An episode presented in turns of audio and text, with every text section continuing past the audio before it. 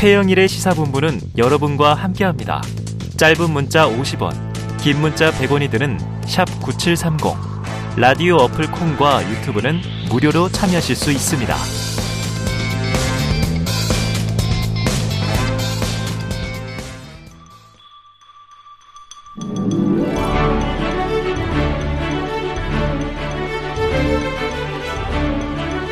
네, 기자들의 눈으로 정치권 소식을 들여다봅니다. 불사조 기자단, 경향신문의 박순봉 기자, 세계일보의 최영창 기자, 오늘도 두 분 나오셨습니다. 어서 오세요. 안녕하세요. 이 불사조 기자단 얘기하다 불사조 하니까 요즘 권성동 원내대표가 피닉스라는 별명이 또 붙고 있어서 음. 옛날에는 누구였죠? 이인재. 예전에는 이인재 전 최고위원이 있었습니다. 아, 계속해서 돌아와가지고 돌아오고 돌아오고 대선에 많이 나오셨죠? 네. 자, 결코 죽지 않는다. 자, 박 기자님. 이 제작진이 사전 취재를 하면서 우리 작가님들하고 이제 소통을 좀 하잖아요. 네. 근데 현재 국민의힘 내부 암투 예고전이 한편의 미드를 보는 것 같았다. 이렇게 전해서 야, 가처분 신청 이 인용 이후에 국민의힘 물밑에서 막 뭐가 꿈틀꿈틀해요? 네, 지금 표면적으로 보는 것보다는 좀 구도를 네. 내부 상황을 좀 봐야 되는데요. 네네. 일단 표면적으로만 봤을 때는 이준석 전 대표가 제기한 가처분이 인용이 되면서 음. 그 다음에 국민의힘 내부가 와글와글한다 이런 네. 정도로 보이잖아요. 그렇죠, 그렇죠. 이게 왜 이런 상황이 됐는지를 좀 짚어봐야 된다라는 음. 거예요.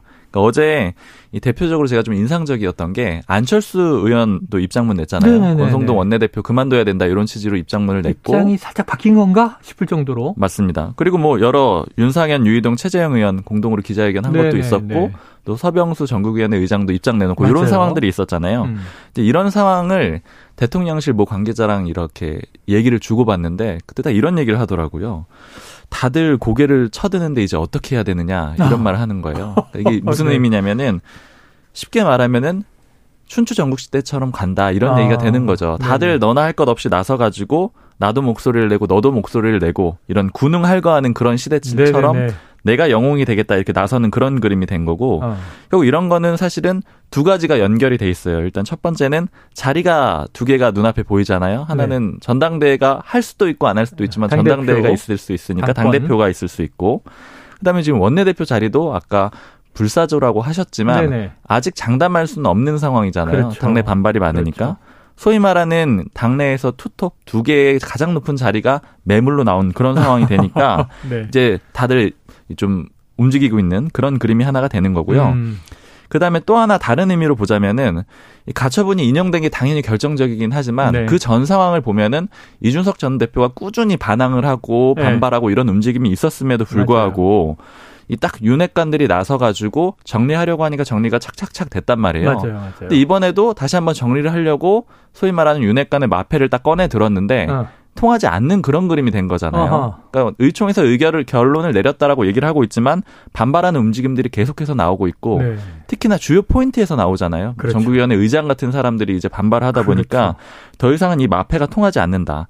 그렇다라는 건 이제 두 가지 의미를 따져봐야 되는데 이 윤핵관이 힘이 없어진 거냐 아니면 음. 윤석열 대통령이 힘이 없어진 거냐 음. 두 가지 해석이 다 있는데 일단 윤핵관이 더 이상 힘을 못 쓴다 이런 해석들이 좀 많습니다. 지금 무슨 음. 얘기냐면은 이렇게 비대위 가처분이 인용됐음에도 불구하고 새로운 비대위 체제로 가는 게 과연 윤석열 대통령의 뜻이 맞아? 요런 의문들을 음. 좀 갖기 시작했다라는 네네네. 거예요. 어제 만났던 모 중진 의원이 하는 표현은 이제 개인적인 평가긴 하지만 윤상현 의원이 이제 정치 오래 하면서 정치적인 감각이 굉장히 뛰어난 사람인데 네네. 이 사람이 나섰다라는 거는 아. 아 이거는 물론 이제 윤상현 의원이 가지는 그런 친윤 그룹도 아니고 친이준석계 그룹도 네네. 아닌 그런 포지션을 더 강화시키겠다라는 그런 의미도 있지만 이게 윤석열 대통령의 뜻이 요런 상황으로 꼭 가는 게 그러니까 윤핵관들이 꼭 윤석열 대통령의 뜻을 그대로 대변하는 게 아닐 수 있다. 요런 걸 음. 느꼈을 가능성이 높다라는 네네네. 겁니다. 그러니까 결국 이런 움직임들이 당내에서 시작이 된다라는 거. 근데 이준석 전 대표 쪽에서도 이게 막 마냥 반가운 건 아닌 게 예. 너도 나도 나서가지고 이제 당 대표를 하겠다는 이런 그림이 되는 거잖아요. 그러니까 그래서 이제 좀 그 작가님이 네. 미드처럼 좀 생각을 하셨던 것 같아요. 자, 군웅 할거의 시대다. 어유 이게 우리가 정치권에서 항상 선거 때는 정치는 고개 쳐들면 망한다. 골프와 정치는 고개 들지 마. 이게 격언 같은 건데. 네. 어, 아까 무서운 얘기 했었다. 고개를 쳐들고 있다. 이런 얘기를 하니까. 사실 고개를 네. 이제 국민들 앞에서 들지 말라는 건데, 네, 네 이거는 네. 이제 조금 다르기는 하죠. 정치권 네. 내부에서는 네. 이제 나도 있어. 자, 지난주에 박 기자가 예언 같은 얘기를 했었어요. 이게 뭐냐면 이제 대통령실 칼바람, 칼바람이 불 것이다. 근데 지금 기사로 쏟아져 나옵니다. 음. 고강도 내부 감찰, 인적 쇄신, 인적 개편 단행 중인데 만약에 지금 정무 라인이 대대적으로 정비되는 것으로 얘기가 나오는데 네. 어떤 의미가 있습니까 이게?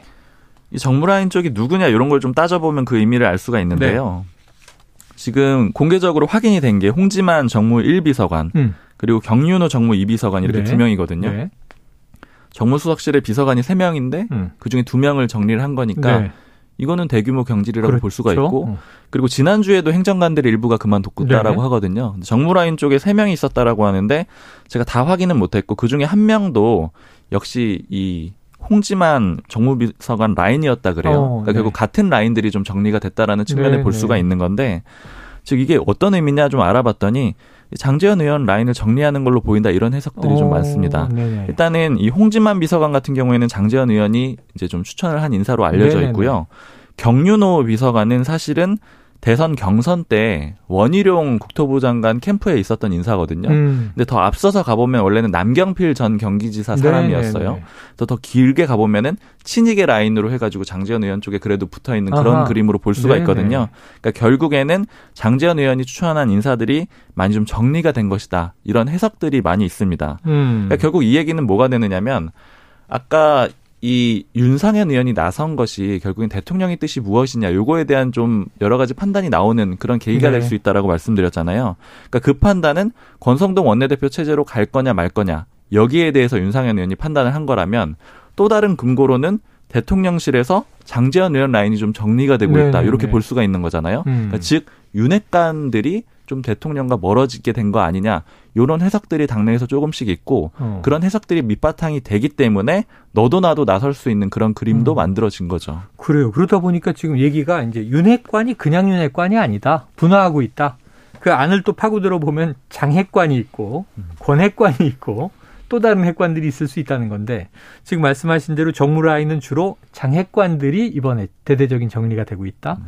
사실 이진복 정무수석이 발탁될 때도 이 권 원내대표보다는 장재원 의원 쪽과 가깝잖아요. 네, 장재원 의원이 그렇고. 추천했다는 얘기가 더 좀 신빙성이 있어요. 네, 하지만 이번에 이제 수석들은 아직 건드리지 않고 주로 이제 실무급들인데 자, 이 반대로 또 이런 목소리도 나와요.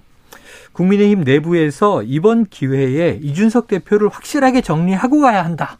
이 주로 강경파들의 목소리인데 그래서 이제 무리수라고 또 이제 한쪽에서는 보지만 지금 이새 비대위 또 밀고 나가는 거 아닙니까? 그렇죠. 이게 사실은 지금 우리가 방송 들을 때 보면은 이런 음. 얘기를 잘 못 듣죠. 그러니까 네. 예를 들자면 방금 천하람 변호사 나왔을 네네네. 때도 이런 쪽의 얘기를 잘 하진 않았잖아요. 맞아요. 이런 쪽을 대변하진 않는데 그러나 실제 의원총회에서의 결론은 이거였잖아요. 음. 그러니까 당내 의견은 이게 조금 더 많다. 즉 빨리 정리해 가지고 새로운 비대위 체제로 가야 된다. 이런 의견들이 많은데 다만 이 부분도 좀 주목해서 볼 만한 게 음. 외부 방송에선 잘 이런 얘기를 안 한단 말이에요. 네. 그러니까 이거는 아무래도 대외적으로 나와서 얘기하기는 조금 어, 쉽지 않은, 쉽지 그러니까 논리적으로 좀 빈약한 면이 있고, 그리고 모 의원이 하는 얘기는 의총에서 얘기하는 거는 일종의 대통령실에서 들어달라, 그러니까 음. 대통령께서 들어달라 이런 취지로 하는 얘기, 그러니까 좀 대통령의 좀 이 의중을 살피는 그런 의미에 가깝다라는 그런 해석들이 음. 하나가 있고요. 네. 모 관계자가 하는 얘기가 딱 이렇게 얘기를 하더라고요. 그러니까 윤석열 대통령 측이라고 하긴 좀 그렇고 이제 윤핵관하고 좀 가까운 네네. 그 인사가 하는 얘기인데 표현이 좀 인상적이어가지고 어. 좀 기록을 해놨는데 여기서 발목 잡히면 망한다고 본다. 아. 전체 의원 중에 다섯 명이 반대하는 거를 언론사들이 크게 써주고 있는데 이거 빨리 해가지고 추석 전에 단호하게 네. 떨어내야 된다 이렇게 단호하게. 얘기를 하고요. 그리고 마음 먹으면 금방 끝날 일인데 국민의힘 의원들이 좀 샌님인 것 같다. 이거 제대로 어. 싸워주면 끝날 텐데 이게 잘 안 되는 것 같다 이렇게 아, 얘기를 하는데 법원 판단도 나오고 막 그랬는데 이게 쉬운 일일까요? 그게 그래서 사실은 논리적으로는 좀 약한 것 같아요. 네네. 그렇기 때문에 좀 섭외도 잘 안 되시죠. 아, 어려워요, 어려워. 네, 그러니까 그쪽 의견을 이렇게 대변하는 음. 사람들이 나와서 말하기는 좀 어려운데 음. 그런 당내에서는 그런 의견들도 상당히 있다라는 건 좀 짚어야 되고요. 네. 그리고 의원총회에서도 보면은 이준석 전 대표에 대한 비토, 그러니까 이준석 음. 전 대표 개인에 대한 좀 불만 이런 것들도 많이 나온다라고 하니까 음. 그런 것도 좀 복합적인 것 같아요. 지켜보도록 하고요. 자, 그런데 우리가 이제 불사조가 붙어 있는 코너기 때문에 피닉스 얘기를 시작을 했는데 지금 이 돌돌권 이런 별명도 붙었어요. 음. 권성동 원내대표. 이게 내 거취는 새 비대위 출범 후에 내가 결정하겠다 이렇게 얘기했는데 지금 책임론, 사퇴론, 원내대표 교체론 계속 나오다 보니까 최영찬 기자님. 예. 권성동 원내대표. 언제 어떻게 됩니까? 제가 어제 얼핏 건너듣기로는 어제 예. 어제 오늘 오늘 못 간다고 들었는데 어제 오늘 못 간다? 좀 가는 것 같아요. 지금 아, 네. 그러니까 이제 용산에서 아니 오늘 의총에서도 네, 오늘 지난 주말 재신이 받았는데 네, 정무수석이 이재명 대, 그 대표와 만나기 위해 일단 국회를 왔잖아요. 음, 그냥 이재명 왔죠? 대표만 보고 갔겠어요? 어. 네, 어쨌든 국민의힘 쪽도 만나고 갔을 것 그러겠네, 같은데. 그러겠네. 지금 어쨌든 당 기조가 뭐 제가 출입하진 않지만 선 수습 후 뭐 사퇴 네, 이런 식으로 네, 가는 것 같고 네. 아마도 추석 전후로 해서 사퇴를 할 것 같다는 아. 좀 느낌이 네, 굉장히 네, 들고 네, 있습니다. 네, 그렇기 때문에 올해는 못 갈 것 같다. 음. 오늘 지금 운영위가 아침에 있었거든요. 네네. 권성동 원내대표가 운영위원장인데 예, 예. 표정이 굉장히 안 좋고 지금 약간 좀 말투에 그 만사 짜증이 아. 담겨 있더라고요. 네. 그대로 반영되는 것 같습니다. 그런 분위기였던 것 같아요. 근데 하나 네. 그 짚어볼 만한 게 네. 이준석 전 대표 쪽 물어봤거든요. 네. 그러니까 권성동 원내대표가 지금 사퇴 안 하겠다는 입장인 거잖아요. 음, 공식적으로는. 음, 음. 그런 얘기를 했더니 이준석 전 대표 쪽에서 아, 권성동 원내대표가 버텨줘야 되는데 아. 사퇴할까봐 걱정된다, 두렵다 이런 얘기를 하는 거예요. 그래서 어허. 아 이거 방송 가서 얘기해도 되냐 그랬더니 네. 좋다고 하더라고요. 그러니까 적대적 공생 관계입니까? 그런 거죠. 결국에는 아. 버틸수록 자신들이 더 명분상의 우위를 점할 수가 있다. 네네네. 이렇게 보는 것 같아요. 왜냐하면 이제 윤핵관들이 저 봐라 고집 부리고 있지 않느냐 네. 이렇게 공격하기에 좋은 포인트란 말이죠. 그러니까 지금 민주당도 네. 이 상황을 참 역으로 잘 이용하고 있는데. 아 그래요. 그러니까 이재명 대표가 계속 그 영수회담이라고 표현을 하면서 네. 먼저 만나자고 제의하잖아요. 대통령께서도 지금 뭐 통화해서 뭐 조만간 봅시다라고는 했지만 네네네. 이게 말이 좋아 조만간 봅시다지 어떻게 될지 모르는 게 사실 대통령 입장에서는 그 야당 대표만 따로 제1야당 대표만 음. 따로 불러서 하는 게 조금 부담이다. 예, 부담인 경우도 있고 그래서 보통은 대통령은 음. 대통령과 여야 대표 회담을 하자 지금 이런 식으로 대통령실도 입장이 나왔잖아요. 그 이 점을 파고든 거예요. 어. 왜냐하면 그러면 계속 요구를 하는데 대통령이 안 만나주는 것처럼 대, 이런 보인다. 그림이 나오잖아요. 음. 근데 그렇다고 영수회담을 딱 흔쾌히 딱 승낙을 하면은 1대1로 해서 그렇죠. 이재명 대표에 대해 굉장히 격을 올려주는 키워주기. 것 같고 음. 그런데 여야 대표 회담을이라도 빨리 하자 이렇게 나올 경우에 그럼 여당 대표를 누구를 데려와야 되지 아. 이럴 경우에 지금의 형식상 권성동 음. 뭐죠? 비대위원장 직무대행인가요? 그 현재는 그렇게 네. 본인은 그러면 그렇죠. 권성동 음. 대행을 불러야 되는데 야, 저 봐라. 대통령이 또 권성동 편들지 않냐. 바로 아, 이런 프레임에 갇힐 네네네. 수 있다는 거예요. 이걸 굉장히 효과적으로 민주당이 이용을 하고 있다. 이렇게 야, 보시면 되겠습니다. 그래요, 그래요. 자, 지금 반지의 제왕. 이름도 있어요, 이른바. 모라논 전투. 언급했던 이준석 대표 반지의 제왕 영화 많이 인용하죠. 네. 가처분이 인용되면 잠적할 것이다 이런 공언을 했었는데 지금 실제로 가처분 인용되고는 오히려 그 많이 하던 방송들도 안 하고 공개 잠행이라고 해야 될까요? 음. 어디 있다는 얘기는 계속 나오니까 지금 칠곡에서 집필 활동을 할 것이다. 그럼 이제 이 박 기자님 이 대표의 전략은 뭐고요? 앞으로 어떻게 될까요? 요 전략에 대해서도 오전에 좀 같이 물어봤는데 일단 네네. 제가 분석하기로는 관망세로 좀 봤거든요. 그래서 이제 관망세라고 보는 거 어떻게 생각하느냐 이렇게 음. 얘기했더니 뭐 크게 틀리진 않는데 법적 대응은 하고 있으니까 완전히 관망은 아니다 이런 정도로 얘기를 하고 있잖아요. 있고요. 네. 음. 그리고 이제 그러면 관망세라고 일부 볼 수 있는 부분은 뭐냐면 굳이 자신이 나서서 직접 싸울 필요가 없는 상황이 된 거예요. 그러니까 음. 예전에 가처분이 인용되기 전에는 이준석 전 대표 말고는 그러니까 외톨이였죠. 아무도 네네네. 이준석 전 대표의 편을 들어주거나 목소리를 대변해주는 사람 물론 청년 대변인 내지는 이런 사람들이 그 일부 있었지만 떠나갔죠. 네, 박민영 대변인 대통령실 갔고 그쵸. 장해찬 이사장 돌아섰고 어찌 보면 네. 뭐 완전히 원래 편은 아니었지만 크게, 도, 크게 돌아섰죠. 크게 돌아서서 저격을 했죠. 그러니까 그렇게 좀 고립된 그런 상태였기 때문에 이준석 전 대표가 직접 나서가지고 싸워야 되는 그런 그림이었거든요. 음. 근데 가처분이 인용되면서 여러 가지 기류 변화가 생기고 네 사실은 네, 네. 법적인 문제가 제일 크기도 하겠죠. 그렇죠. 그러면서 당내에서 자기 말고 내, 목소리 내줄 사람들이 많아졌잖아요. 음. 그러다 보니까 아, 그럼 굳이 직접 나설 필요가 없게 된 겁니다. 음. 그리고 이렇게 나서지 않는 거는 결국에는 좀 대통령이 정리를 해라. 요런 정도의 의미로 좀 네네. 해석이 되고요. 그리고 이준석 전 대표 쪽에 그래서 물어봤습니다. 혹시 그렇다면은 이게 정치적으로 해결될 가능성이 있느냐.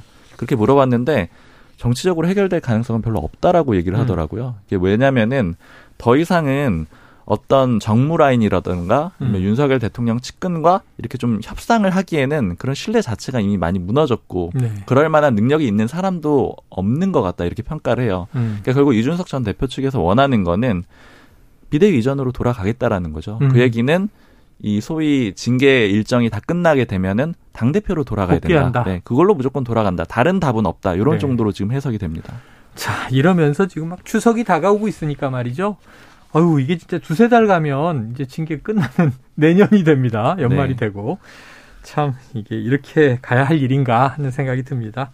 자, 지켜보도록 하고요. 지금 이제 2라운드가 막 시작이 되는 중입니다. 이번에는 민주당으로 가보죠. 자, 최영찬 기자님 예언이 맞았어요. 박찬대 최고위원 3위로 선전. 사실은 5위냐 6위냐 턱걸이하고 있었는데 확 3위로 올라갔어요. 이게 윤영찬 후보가 사퇴하고 이 유일한 호남 주자였죠. 예. 이 홍, 송갑석 후보를 지지하는 것이 역결집 현상을 만들어낼 것이다. 예. 맞았네요. 그렇습니다. 어쨌든 위기 의식을 느꼈던 소위 친 이재명 음. 그룹 당원들이 좀 똘똘 뭉친 결과다 이렇게 평가가 되고요. 음. 그러니까 결국 이 남은 경선 지역이 경기와 서울이었는데 수도권이잖아요. 네. 송갑석 후보는 자꾸 비수도권 유일 후보라는 그 이 프레임에 갇힌 것 같아요. 네네네. 그걸 들고 나오면 당연히 수도권에서는 잘안 먹히게 음. 되겠죠. 그래서 송갑석 후보의 결국 패착이었다. 음. 이렇게 지금 분석이 되고 있습니다. 그래요. 자, 장경태 최고위원 5위로 지도부에 입성. 그래서 이제 이 장경태 최고위원 얘기를 할 때마다 요즘에 순천고 얘기가 음. 많이 나오는데 이게 왜 순천고가 갑자기 저 민주당에서 정치 명문이 된 겁니까? 왜 핫해졌어요? 기사를 쓸까 하다가 네네네. 오해를 받을 수도 있겠더라고요. 네, 학벌 때문에? 아니 아니요. 그게 아니라 어. 여당에 지금 순천고가 한 분 계세요. 아, 여당에도 김웅 의원이라고. 김웅 의원? 예. 네, 아, 예, 김웅 의원이. 그리고 지금 여당이 지금 가장 그 타깃으로 타깃까지는 아니고 하여튼 네. 여러모로 아쉬워하는 한 분이 계시죠. 어. 남부지법의 황정수 이번 아. 판정 그 결론을 내렸던 네네네네. 판사가 순천고 출신이에요. 아 그래요. 네. 네. 김웅 의원과 선후배라고 하는데, 네. 근데 이걸 지금 잘못 건드리게 되면은 네.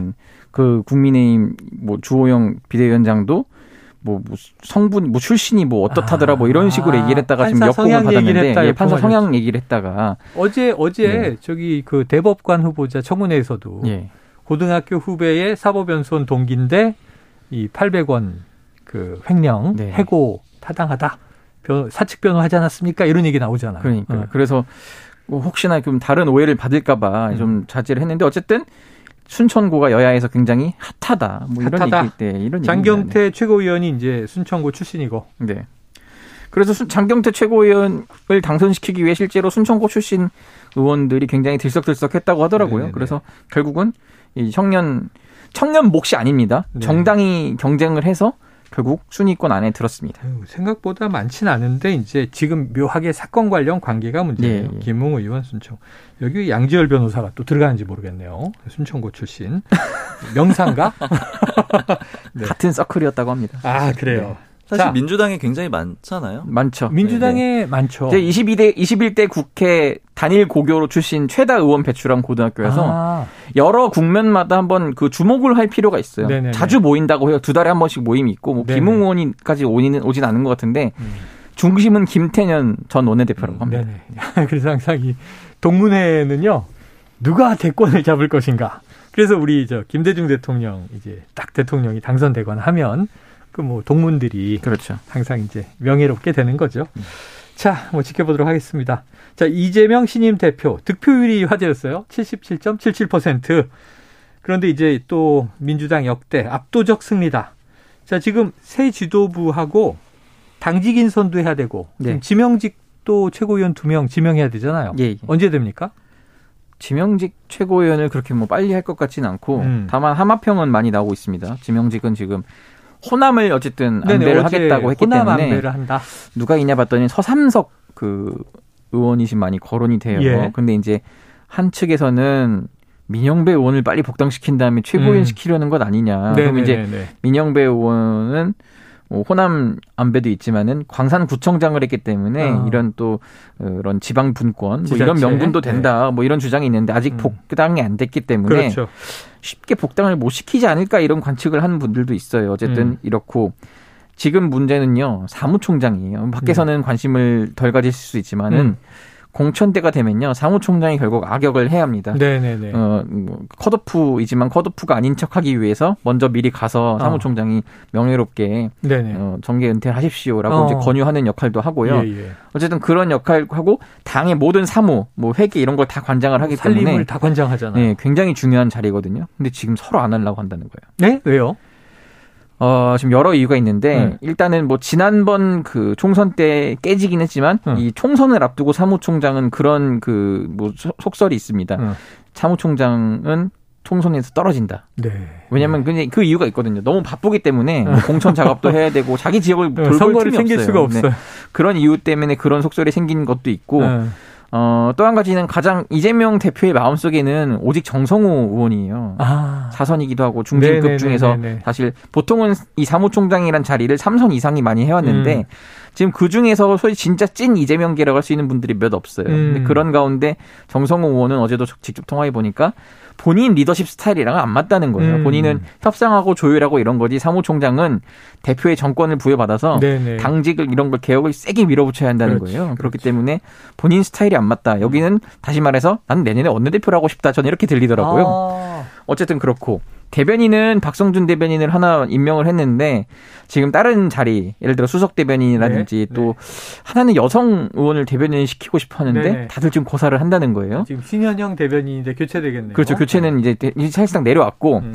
지금 그래서 뭐 여러 의원들 거론이 됩니다. 뭐 강선 의원도 있고 몇명 음. 있는데 안 한다 안 하겠다고 하는 거예요. 이제 명분상은 예, 저에게는 좀 너무 과분한 자리입니다. 이렇게 말은 하지만 네. 사실은 다음 총선을 앞두고 이미 뭐 당내 경쟁자와도 너무 치열하게 경쟁을 해야 하는데 네. 네. 너무 부담스러운 자리다. 네. 이런 것 때문에 많이 고사들 하고 있습니다. 어, 지금 굉장히 이제 좀 강성파 이렇게 얘기했던 김남국 의원 얘기를 들어보니까 음. 지금 지역구에만 내려가 있다. 난 중앙일 안 한다. 뭐 이런 얘기도 하더라고요. 네. 근데 제가 지금 점심을 여기 오기 전에 잠깐 점심 먹으면서 또 취재를 해보니까 네. 고민정 의원한테 많은 거를 지금 위임을 하고 있대요. 어. 고민정 의원이 사실상 이제 비명 몫으로 비명 어쨌든 친문. 네, 들어가 있잖아요 지도부에. 네. 그래서 고민정 의원이 좀 추천을 많이 해주십시오라고 음. 해서 지금 뭐 정책위라든지 이런 부분들이 있어서 네. 고민정 의원의 귀를 많이 기울이겠다 이렇게 어. 의견을 얘기했다고 그러고요. 제가 만약에 이재명 대표면요. 네. 집에 이번에 광주시당 위원장이 된 이병훈 의원이라고 있어요. 네. 친이낙연 계 대표적이죠. 음. 전 이분을 최고위원으로 지명할 것 같아요. 아. 엄청 딱 보여주는 식으로. 네. 네. 근데 안 하겠죠. 네. 지금 최영창 기자께서 정치에 엄청난 욕망을 드러내셨습니다. 내가 당대표라면. 네, 갑자기 왜 지명을 하시는 네, 거죠? 네. 지금 이제 지명을 가이드라인을 네, 또 힌트, 힌트를 드린 겁니다. 아니 진짜 엄청 그 대승적이고 포용적인 인사라는 네. 평가가 될 수 있을 거예요. 좋습니다. 다들 무릎을 쳤습니다. 그런 아이디어를 네. 이제 자꾸 제기해 줘야죠. 언론의 역할이기도 하고요. 이거 끝으로 최 기자님한테 한번 이제 박 기자님한테 한번 여쭤볼게요. 네. 이재명 대표가 이 기자들이 계속 이제 질문을 하잖아요. 이제 당 대표가 됐습니다. 스포트라이트를 봤는데 김건희 특검법 요거 계속 물어보니까 밀지 마시고요. 대변인한테 에, 말하시라. 이게 좀 방어적인 태도다 해서 이제 기사화가 됐는데 왜 이제 선거 과정에서 계속 설화 같은 것들이 있었잖아요. 네. 자, 이게 좀 앞으로 이재명 대표의 언론 대응 자세를 보여주는 단초가 될까요? 그렇죠. 아마 이제 이런 방식이 사실은 많이 쓰였었어요. 원래는 옛날에는 한 6년, 7년 정도 전에는 다 이렇게 했었거든요. 당대표는 음. 직접 브리핑을 안 하고 대변인들이 브리핑을 하고 네. 당 대표는 말을 굉장히 아끼는 그런 그림이었거든요. 음. 그게 일종의 좀 협상의 여지를 만들어준다 이런 평가들도 있었어요. 네. 왜냐하면 대표들이 직접 나서 가지고 언론에 대해서 언론에다 대고 직접 다 얘기를 해버리면은 어떤 여지 같은 음. 것들이 없잖아요. 그러니까 그런 점에서는 좀 그런 게 장점으로 꼽혔는데 다만 이제 기자들 입장에서 봤을 때는 그렇게 되면 취재력의 차이가 현격하게 드러나기 음. 시작하고요. 왜냐하면 대표한테 접근이 되는 사람만 좀 네, 네, 네, 가능해지니까요. 그리고 사실 좀 여건상으로도 좀 가능하진 않은 게 워낙에 매체가 많다 보니까 여기저기서 달라붙어서 얘기가 조금씩 튀어나올 수가 있거든요. 어, 그렇죠. 그렇게 되면 또 당에서는 부담이 되다 보니까 요즘에는 그냥 직접 대표나 원내대표들이 다 브리핑을 하는 그런 네네. 추세인데 이재명 대표는 좀 옛날 방식으로 다시 돌아가겠다. 그럼 어. 결국 이거는 좀 발언 실수 같은 거 줄이고 네네네. 그리고 지금 협치 내지는 통합 이런 것들 좀 강조하고 있잖아요. 어. 민생하고요. 그러니까 그런 면에서 봤을 때도 약간 자신은 좀 안정적인 포지션을 갖겠다 네. 이런 걸로 좀 해석이 됩니다. 어쩌면 윤석열 대통령의 도어 스태핑과는 반대로 가겠다. 자, 최 기자님. 이게 지금 이해찬 전 네. 대표 스타일이에요. 아, 그래요? 사실 불만이 어. 좀 많았는데 네네. 이럴 거면 이해찬 전 대표는 어떻게 했냐면은 음. 아예 안 하고 한 달에 한 번만 딱 정례 기자 간담회를 하고 어. 모든 언론과 인터뷰를 안 했어요. 딱 네네. 나간 데가 뭐 다스베이다 정도 뭐 이렇긴 한데 그럼 그런 그런 식으로 해야 되는데 네. 이 그게 될지는 잘 모르겠어요. 아. 진짜 아까 박 기자님 말씀해 주신 대로 진짜 이재명 대표를 오랫동안 취재하고 아는 그 기자들한테는 어. 떻게 뭐 정보가 흘러 나갈 수도 특정 있고 특정 기자나 특정 매체에만 네 그렇게 있는데 왜냐면 그리고 이게, 이게 원래 이재명 대표 스타일이 아니거든요. 네. 말씀을 잘 하고 그런 네네네. 스타일인데 그렇죠. 오히려 이렇게 돼버리고 지금 용산은 거꾸로 더 개방하고 네. 말씀을 많이 하시는데 이렇게 걷어들이면은 음. 사실 기자들 입장에서는 이재명 대표 대표되더니 좀 음. 너무 달라졌네. 오히려 야당 대표가 더 폐쇄적인 거 아니야? 뭐 이럴 네, 수 그럴 수 있고 사실 네. 벌써부터 지금 아 우상호 네. 선배 그립다. 저희는 이제 선배로 음. 하니까 우상호 비대위원장이 너무 네. 그립다 이런 말들이 현장에서 많이 나옵니다. 근데 일종의 실수 게임이라고 보자고 네네. 치면은 정치가 잘한다기보다는 못하는 사람이 더 감점되잖아요. 네. 그러면 도어 스태핑에서 지금 감점이 좀 많았잖아요. 네네. 그런 걸 좀 반면교사 삼아가지고 발언을 좀 줄이는 전략은 아닌가 이런 네. 생각도 좀 듭니다. 취임 100일 기자회견 이후에 도어 스태핑 방식도 바뀌고 좀 절제됐다는 얘기가 있으니까 음. 이재명 대표도 방식을 찾아가리라 생각을 해보고 네. 앞으로 지켜보도록 하겠습니다. 아유 오늘 흥미진진했네요. 불사조 기자단 박순봉 경향신문 기자 최영창 세계일보 기자 두 분 수고하셨습니다 감사합니다. 감사합니다.